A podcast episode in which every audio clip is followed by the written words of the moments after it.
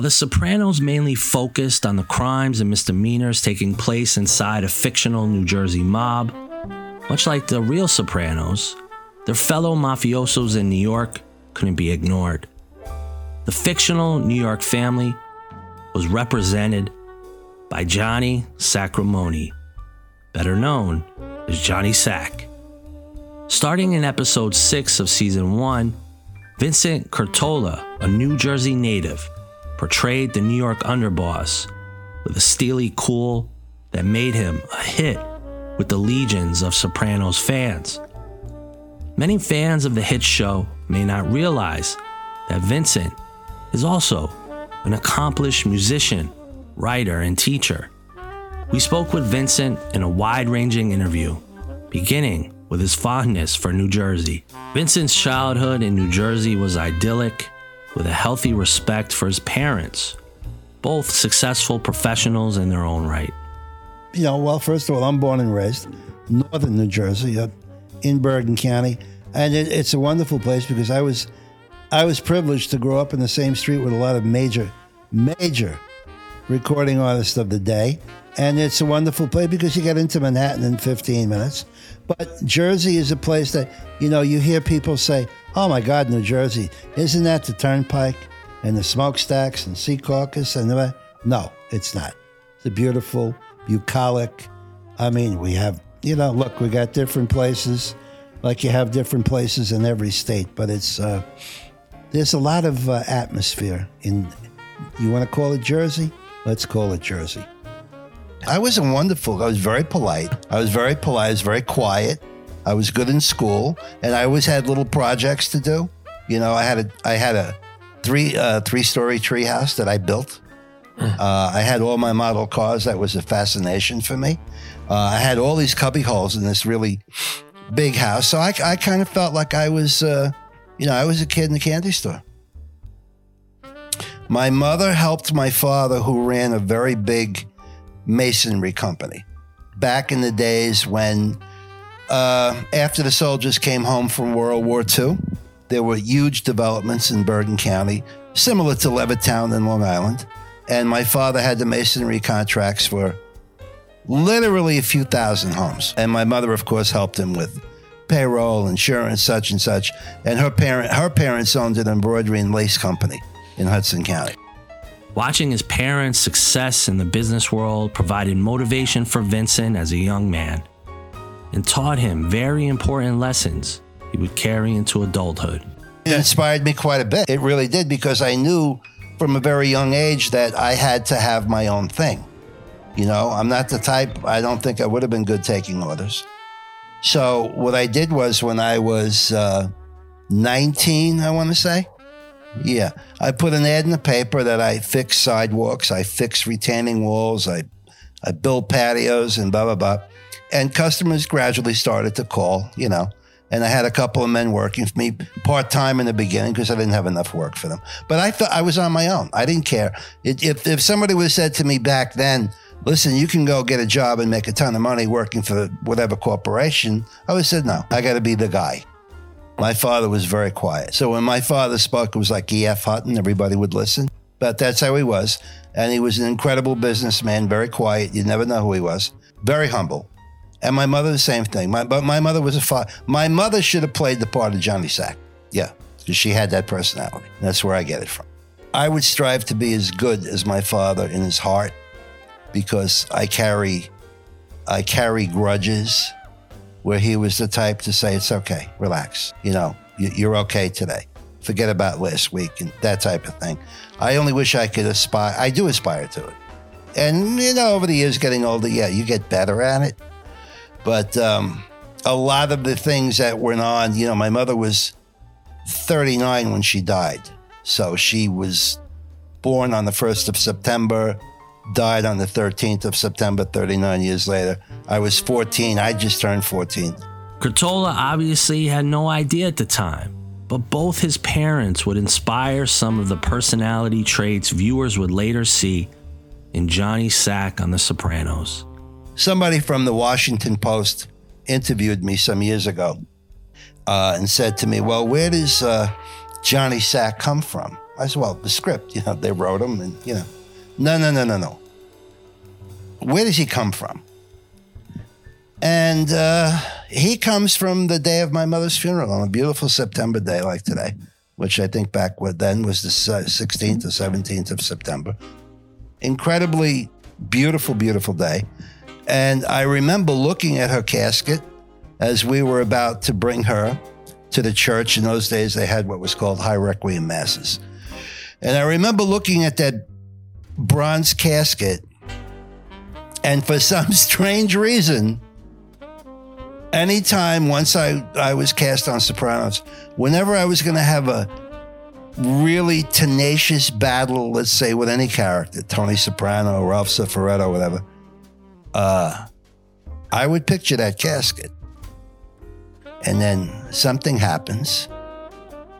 It's anger, it's regrets, whatever. And it starts to come through. While most actors start in high school plays or drama classes, Vincent, like his parents, was a successful businessman running his own company. That would change much later in life, due mostly to some prodding by his wife Maureen. Thus would begin a serendipitous journey that would lead to a friendship with a future castmate on The Sopranos in the role of a lifetime. Maureen's birthday is the 29th of June. God bless my beautiful wife. And um, I had, you know, I, re- I I'll tell you this. I remember distinctly. We were we were we just had dinner at home, another place where we lived, and uh, I don't know. We just had a very frustrated evening, very frustrated night, and it was early evening. And I said, you know, I, I I'm doing this. I'm running the business. I, I, I don't know. I, I want to do something. I want to do something. I want to do something. She said, well, what is it that you want to do? I said, I want to be an actor. At the time, I'm 38 years old. Okay. I want to be an actor. But then, you know, I'm so pragmatic that, you know, people call up for an estimate. I got to go give them an estimate back then, or I got to go pick up a check. We finished the job. Now they owe me money. Who's got time to go study act? And there was someone who had a couple of classes locally. I went a few times. And Maureen said, uh, Michael Moriarty teaches acting. Michael's a fabulous actor, the uh, star for five, five, first five seasons of Law and Order, and won a Tony on Broadway, won three Emmys. He was up for Best Supporting Actor with Clint Eastwood for Pale Rider. And I, I nah, yeah, go into New York. I got to go to New York, which I used to hate. I lived in the edge of New Jersey. Anyway, I went. It was a Wednesday night, six o'clock class. I walk in, and it was in his gorgeous pre war apartment diagonally across from Carnegie Hall. So I walk in, and there's, you know, all these other students 25, 30 students. And I looked at the far end of the room and I see some guy playing the piano. I'm going, oh, wow, that's Michael Moriarty. Yeah, I guess it would be. I'm in his house. And it was stunning to me that, wow, this is a real actor. This is a real, I mean, I, I was starstruck. I went to the class. I didn't say boo. I didn't say a word. Everybody else got a monologue scene. I didn't even know what a monologue was. That's no exaggeration. I went the following Wednesday night. The following, finally, I started to talk a little bit, you know. And it was really, yeah, because Maureen, I, I think, has always felt you know, she said, you know, you watch all these old films, you love the the way these actors work, and you must want to do that. Yeah, I'd love to do it, but yeah, I had done two plays when I was we had just gotten married, but they were like in the woods. Then I, I put it out of my mind. Sure. But I'm not going to pursue whatever the hell this thing is. So um, he was gracious enough to get me an audition for Law and Order in '91 and I had three lines playing a court clerk, but it got me my SAG card. So I continued there for a while. After a while, I started to run his place because he was off with law and order, and I would take the attendance of the students, and the other substitute teachers. So now I'm saying to myself, okay, it's feeling a little bit more real, but eh. He said to me and some other people, write a five minute uh, script, story, sketch, whatever.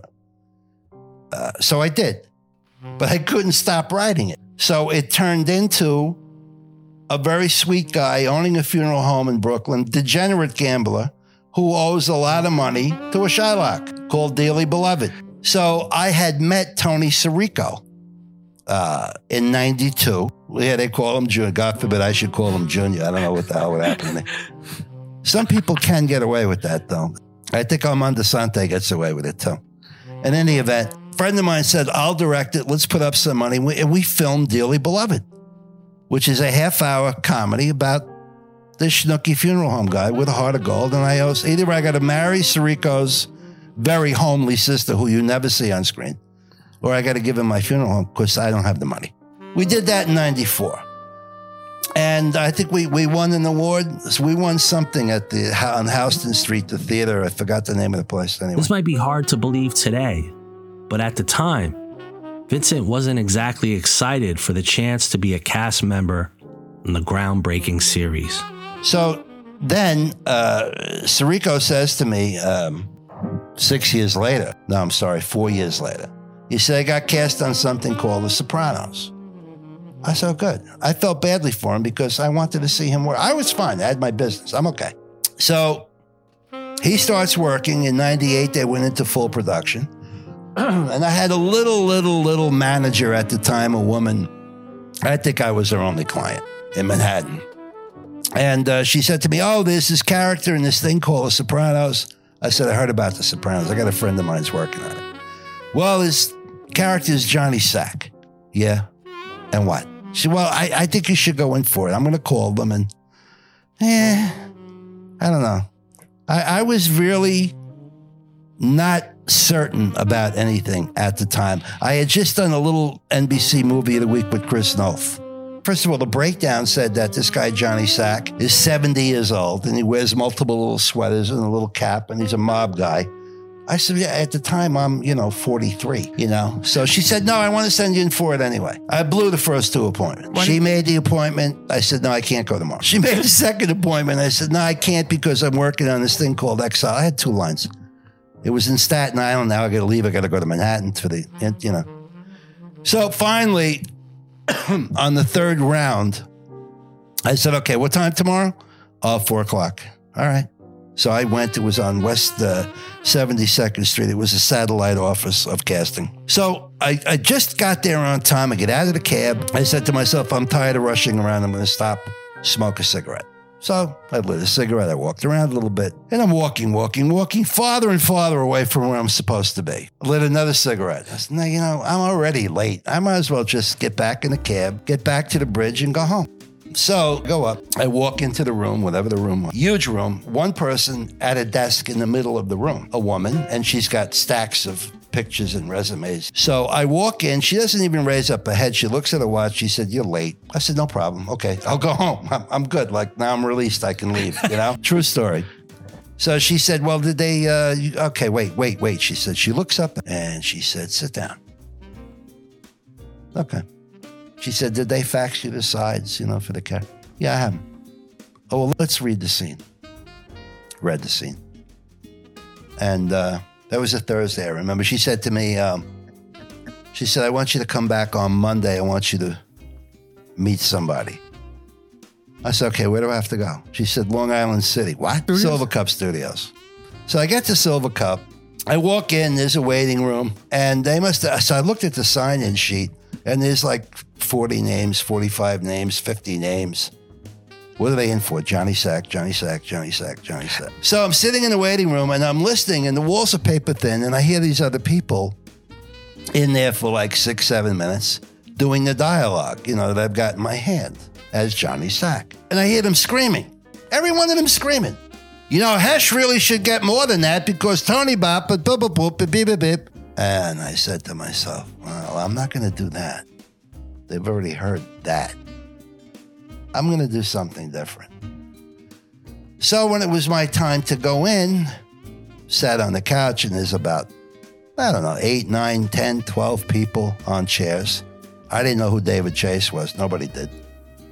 Uh, I didn't know who Alan Taylor was, the director of the episode, whatever. They said, and the producers were there. Said, okay, you ready? Yeah, I'm ready. So whatever it was, the line. And then I, I said, well, you know, uh, I really think that uh, Junior's got a point there. You know, as far as Hesh is concerned, whatever it was. And I, I remember them leaning away from their chairs, like, what the fuck is he talking about? Can you hear? I don't know, Bill. Can you hear him? I don't know, Fred. I don't, I don't really, not, I really can't hear him.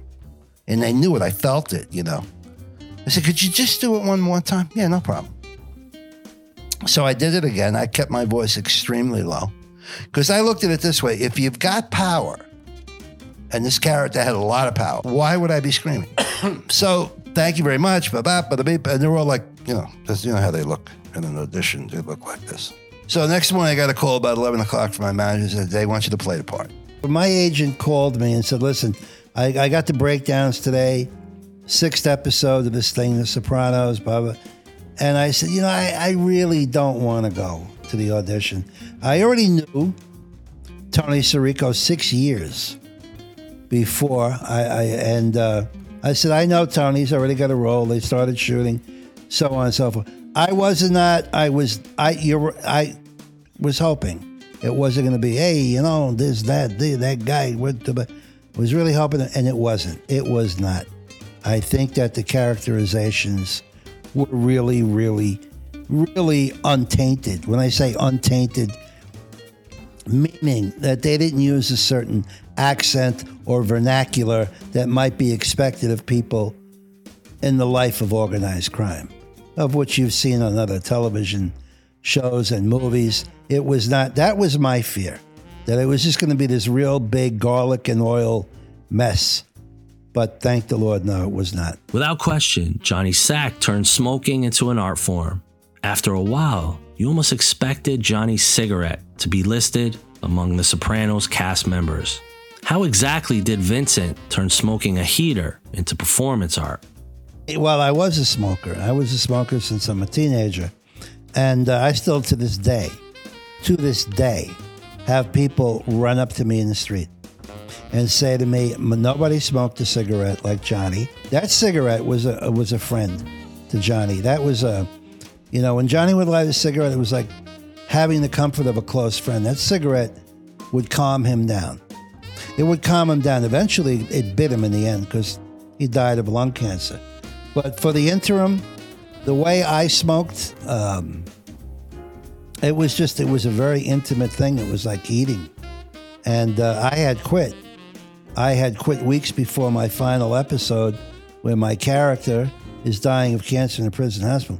And I had a smoke in the uh, episode, but they gave me these uh, organic, I don't know what you call them made out of cabbage leaves. There's no nicotine, no. They were tough to smoke, but yeah, I uh, I incorporated that cigarette into into Johnny's character really as much as I could. There was a reason for it. Yeah. When it comes to his relationship with Sopranos creator David Chase and his fellow show writers, Vincent was definitely not one of those actors who wanted creative input on his character. Uh, David Chase never had a conversation with me about how he felt Johnny Sack should be crafted or how he should work. Um, I've never had that conversation with either him or any of the directors or any of the writers on the show. It was just understood that once you get your script for your, the new episode that you're going to be in and you read your stuff, you just knew. You just knew. You said, yeah, you know, Johnny would say that. Johnny would do that. So it was never, no one ever came to me and had any kind of a a tone, a character tone conversation with me, and I, I thank them for that because it gave me uh, gave me some room. I've never spoken to David Chase or any of the writers about really about any specifics of the storyline because I think it would, first of all, it would not have been my place. You know, I'm an actor; they're the writers, they're the creators, and uh, you trusted it. You just trusted it. There were no, I, you know, I don't know if other cast members had those conversations with the producers. I would not know if they did. I know that I never did. I never had. I never did any research with regard to how I would play my character. No. Vincent has some interesting thoughts on portraying a mafioso and the real life Jersey mob that Sopranos may or may not have been based on. That includes the infamous DeCavalcante wiretaps that captured members of the family comparing themselves to the HBO series. There was a New Jersey uh, family who, uh, I guess a couple of them uh, had watched our show, The Sopranos, and they were on federal surveillance where they started talking about the show. And they, I think we had just been in maybe second or third season by the time they, uh, and I just thought it was uh, It was unusual. It was interesting that here you have alleged members of something like that watching uh, the fictionalized version of the underground. I think it was very interesting. And it was a bit flattering, I have to say. Like most mafia characters and real life mobsters, Johnny Sack was a loving and deeply loyal family man, especially regarding his wife Ginny. Yet, when it came to his crime family, or La Costa Nostra rules, he was as merciless as they come. Vincent talks about the dichotomy of the man he portrayed. You know, it was about being protective of people who you uh, who own your heart. You know, and if you love them, you own them. And I think that uh, Johnny's role in the organization, which, by the way, I, I'm imagining was chosen by him. I don't think anyone forced him as a young guy to go into organized crime. But, you know, we had done a scene somewhere along the line where uh, Tony Soprano said to uh, Johnny Sack, he says, Isn't it about putting food on the table for our children and for future generations? And that's how I, playing the role, always felt. I felt that I was protective uh, of a wife who I was thoroughly devoted to, the mother of my children. And I felt that at any cost, I would preserve their safety and I would preserve their abundance for years to come, regardless of what might happen to me. And uh, I felt it was an honorable position to take. I really did. And whoever stood in my way, again, because of the life that I chose, uh, would have to go. In a show filled with complicated relationships, the deterioration of Johnny Sack's friendship with Tony Soprano stands out. In this clip, Vincent discusses the arc of their characters' relationship and how things might have turned out differently in the end. He also gives his thoughts on the late, great James Gandolfini. You know, I, I never paced anything I did in any of the episodes. Uh, the, the, writing was so clear, so specific that I, I would just go with the moment. But I think that Tony's position was uh, he just had more and more pressure on him. He was getting older. Johnny Sack was getting older. You know, you get to that point where that compression is too much, and you know, it's like the steam comes out of the kettle when it's time for the tea. And uh, as far as not loving each, each other anymore as great associates, you know, Johnny went to prison for a couple of seasons, eventually died in prison hospital.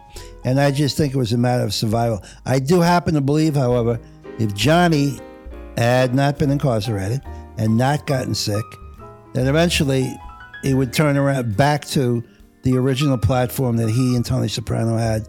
They had a mutual respect, and I believe they both would have lived to a very old age. I really do. The respect was, uh, it, it, it, you could cut it with a knife. It was there. There's no question about it. Yeah, Jim Jim Gandol, Jim was absolutely perfect because he had, you know, he had the angst. The character had the angst. I mean, look, look at the premise.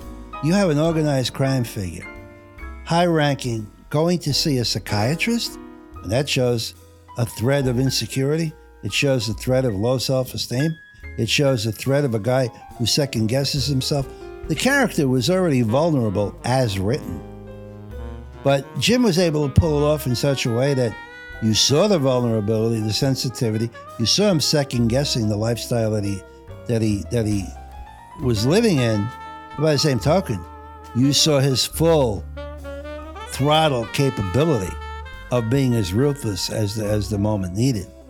Uh, you know, that's a great range to have for an actor. And Jim pulled it off like surgery, it was precise. Other people who may have tried for the role, I don't know. Uh, we don't know how they would have been in it, obviously, because they didn't do it. Jim did it. But you're just comfortable with the choice of Jim, period. Did Vincent have any idea when the pilot episode aired that we would still be talking about The Sopranos almost 15 years after the final episode aired. He discusses the enduring legacy of the show and how it feels to be recognized as Johnny Sack to this day. Johnny Sack, the character of Johnny Sack, is I'm, I'm actually on a daily basis. On a daily basis, I'm reminded of him by fans who, who, who come to me with emails from all over the world. I mean, all over the globe and plus the I'm, I'm always honored to uh, send out cameo greetings to people who request them. I do that on a daily basis, and I'll tell you, you know, uh, it, it it's wonderful to be an actor who actually has the identity of a character. You'll see a lot of actors in a lot of projects, and you'll say, "Oh yeah, the guy from that, the other guy, yeah, he was. I think he was in." You know, but to have a character's name for an actor, that's that's gold. That is gold.